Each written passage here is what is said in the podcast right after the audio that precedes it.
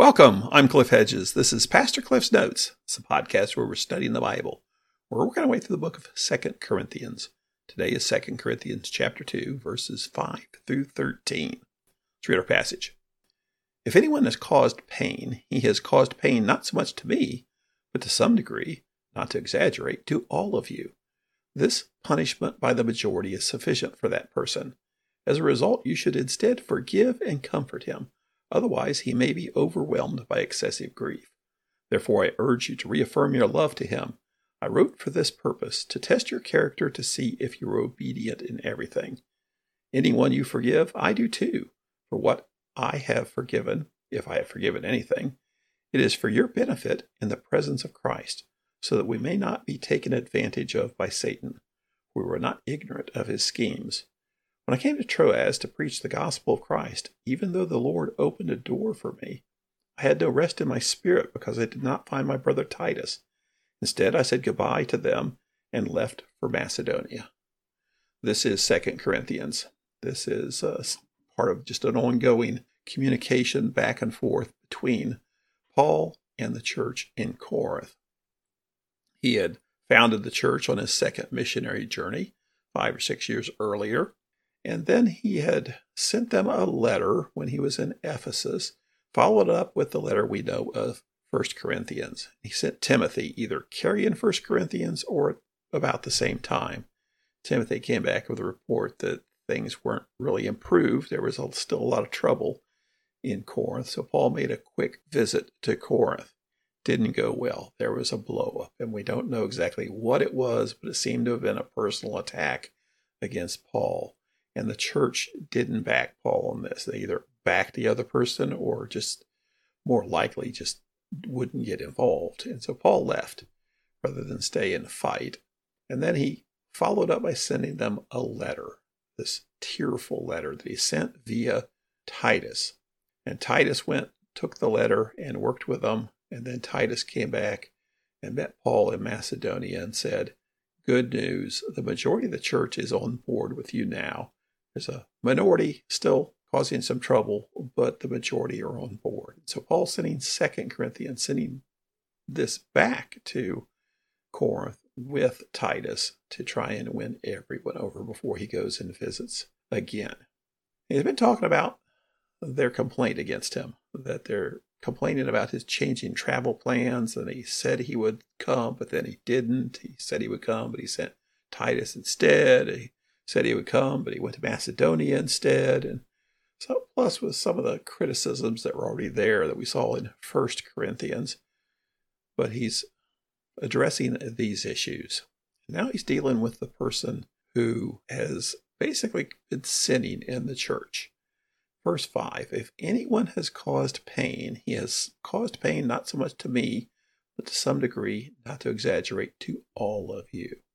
Question Who is this person. Well, he doesn't need to identify the person. They know. So he doesn't have to name names and list offenses. Traditionally, this has always been interpreted as the man in 1 Corinthians 5, the man who had uh, shacked up with his father's wife.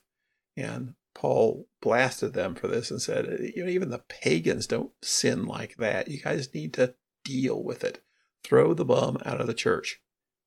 And traditionally, the interpretation is they did, then the man repented, and now Paul is encouraging them to restore that man.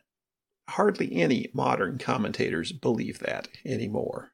That was for the longest time the traditional interpretation by many people, not all. But most people now think, no, this is whoever was the person creating the trouble when Paul made the trip down to Corinth following First Corinthians, what caused him to have to leave and then send the tearful letter. That's the guy this is about. And apparently he has been dealt with. And Paul's talking about that now. So his point here is that if anyone's caused pain, he's caused pain not so much to me, but to some degree, not to exaggerate, to all of you. Now the the guy caught in the dealing with his father's wife, that had nothing to do with Paul. Paul just heard about it. And the way he talks about this through, that doesn't really fit the context here because Paul wasn't personally involved in that. Here, this seems Paul was personally involved. But Paul's point here is this hurt the whole church. It wasn't just me, it was the whole church. In verse 6, this punishment by the majority is sufficient for that person.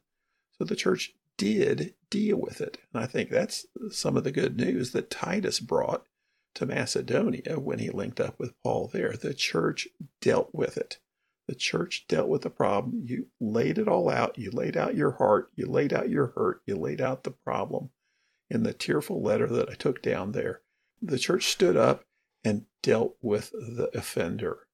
So he says the punishment by the majority is sufficient for that person. So this, this isn't a, a lesson on it's a majority rule vote kind of thing, but the majority means the church dealt with it. It wasn't just a couple of elders, it was the church itself that came together and said, that's not right. And they dished out something. Now, some prefer to eh, translate instead of punishment as reproof or rebuke. So it doesn't say what they actually did, but it seems to have a continuing effect. And Paul's encouraging them to end that effect, wrap that up. So it's not just a letter of censure. Uh, we don't know what it is. And it's not really that important what it is. But the point is, the church did come together as the church, and the church said, no, we will not tolerate this. You need to repent and uh, stop what you're doing. So, verse 7 As a result, you should instead forgive and comfort him. Otherwise, he may be overwhelmed by excessive grief. So he's saying, okay, the you, you've punished him or rebuked him, uh, reproved him, whatever, uh, and he has repented. So now you need to forgive him. You need to restore him, comfort him, and with the warning, otherwise he may be overwhelmed by excessive grief. Now, when we exercise discipline within a church, what is church discipline? Church discipline is the church enforcing its own standards, actually enforcing God's standards and, and that's all church discipline is the church coming together saying, what you're doing is wrong. You're coloring outside the lines and you need to repent. And there could be a variety of consequences for failure to repent or even consequences for the behavior. That seems to be what Paul's dealing with here is there are lingering consequences. He would like to see them resolve. The goal of discipline is repentance and restoration, not punishment. Punishment is just dishing out what they deserve because of what they did. It's not the way God deals with us. Uh, God disciplines us. The goal of discipline is fixing the problem. The goal of discipline is repentance and restoration, reconciliation. So that's what Paul's hitting at here is you need to forgive him. You need to comfort him. You need to restore him into the fellowship. Otherwise, he could be overwhelmed by excessive grief. You don't want him to be cast off from the church and, and be a lost cause and forever hardened to the church unless he's unrepentant. And it seems the case here is he is repentant. Verse 8, he says, Therefore, I urge you to reaffirm your love to him. Think about disciplining a child. You know, we always were warned don't punish your child, discipline your child. The, the goal of discipline is fixing the bad behavior. And when you discipline your child, you reaffirm your love for the child. I'm not punishing you because I don't like you. I'm disciplining you because of your behavior, because I do love you. So reaffirm your love for this person, reaffirm the relationship. Verse 9 I wrote for this purpose, to test your character to see if you're obedient in everything. Here he's dealing with part of the whole issue of he sent the letter rather than coming in person. And as he said earlier, had I come in person, it would have been ugly. It would have been a showdown, and we probably wouldn't really have accomplished anything. So I sent you a letter to test your character to see if you really would deal with it, and you did. So that's the reason he sent the tearful letter to prompt them to handle it. And, and that's where he stepped back and let them handle it versus him coming in and throwing down some apostle on them and dealing with it himself. In verse 10, Any, anyone you forgive, I do too. That goes back to verse 7. As a result, you should forgive him. And he says, And if you forgive him, I do too. For what have I forgiven? If I have forgiven anything, it's for your benefit in the presence of Christ. Now, here's the point of it was a personal affront to me. It was a personal attack on me. And that's just a personal thing to me. So, yeah, it's easy for me to forgive that. Now, it's not easy to forgive. When we're personally attacked, it's hard to forgive. It, it shouldn't be that hard to forgive. The only reason it is hard is because of our own pride, our sinful pride. That's why it's hard to forgive. So it should be easy to forgive in Christ. And that's where he says it's for your benefit the presence of Christ that I forgive. Carrying on verse 11. So that we may not be taken advantage of by Satan. For we're not ignorant of his schemes. What's this got to do with it? Well, what are we dealing with here? Conflict in the church. And conflict in the church is the prime opportunity for Satan to mess with the church. Unity in the church is an important thing to the Lord. In fact, read John 17, Jesus' final prayer before he goes to the cross. It is all about unity, his prayer for unity amongst his followers. And when there is not unity amongst the followers, there is lack of mission, but the, the church loses focus and is an opportunity for Satan to really disrupt the church. So any conflict in the church is a just a wide open door for Satan to derail the church completely. So we think about church discipline. What's the nature of church discipline? Church discipline is the church saying that we take seriously what God has told us to do. We take seriously the standards that God has given us. And when people are blatantly sinning, we challenge them, challenge them to repent. And the, the Matthew 18 principle is you go to that person and talk to them. And it's not a one time talk to them, it's keep talking to them. But if that's not working, then you bring others with you to talk to them. And again, it's not a one time, well, I talked to you yesterday, me and my friend are talking to you to, today, and tomorrow we're taking it to the church. It's no, you ramp it up to a group talk to him. Then you ramp it up to church leadership talks to him. And if still can't resolve it, then it does come to the entire church.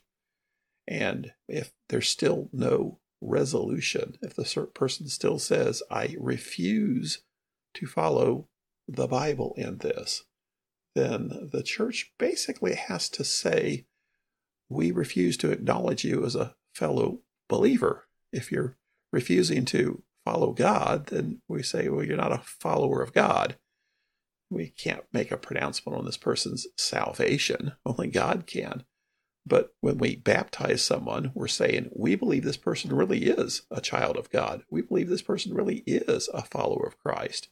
And when you exercise your discipline to the point of removing someone from the fellowship, that's where you're saying, we no longer believe we can endorse this person's faith. We're kind of like withdrawing our endorsement. And so now we treat them as an unbeliever because they're acting like an unbeliever. Now, that's the, the most extensive case of church discipline. There may be removal of privileges, there may be limitations on service, there may be uh, other things that are done in the form of discipline where the church is not trying to punish, but the church is trying to resolve the issue bring about repentance. The goal of discipline is to confront sin, to bring about confession, repentance, forgiveness, and reconciliation. If there's reconciliation and total restoration, then the that's the perfect uh, recipe for, for discipline. It, it worked. But because the hardest of hearts, quite often it doesn't work, and the person just refuses to repent and the dangers with church discipline. We generally err one way or the other. We refuse to get involved, refuse to deal with sin, or we deal with it too harshly. And that's where it must be done in love, must be done in prayer, must be done with in counsel with wise people. But to not deal with sin is to just say uh, the standards of God don't matter. And it allows conflict to run rampant, derails a church. But to be too harsh, it just becomes legalism. And it becomes a cold, hard place where there's no love. It's just punishment. And that's equally bad. So the, the goal, remember, the goal of discipline is always restoration, repentance of sin, and restoration to fellowship. Well, Paul concludes here in verse 12 13. When I came to Troas to preach the gospel of Christ, even though the Lord opened a door for me. So Paul left Ephesus and went to Troas, and uh, the Lord opened a door for him. I don't know what that meant. It was kind of like when he was in Athens. He just got this opportunity to just preach the gospel out in this marketplace. But he says in verse 13, I had no rest in my spirit because I did not find my brother Titus. Instead, I said goodbye to them and left for Macedonia. Now, it's not clear why he went to Macedonia. It maybe had to do with the season of the year and the uh, traffic of ships, that uh, there wouldn't be ships then for a period of time. And so, if he was going to link up with Titus, he had to leave Troas, cross over to Macedonia. But Paul was so heartbroken over the problem in Corinth that he stopped his ministry in Troas and crossed over the Aegean Sea to Macedonia in order to link up with Titus because he was so heartbroken over the condition in Corinth. So here was he had a, an outflow of conflict, breaking up a mission, disturbing the actual mission of the church. And that's something that, that conflict does. Well, you see here, Paul did link up with Titus and received the good news of the turnaround in Corinth. And now he said this letter to Corinth to give them some additional instruction, hopefully bring the rest of the group around so we can make a follow up visit. Thanks for joining me. Join me again next time as we continue working through Second Corinthians.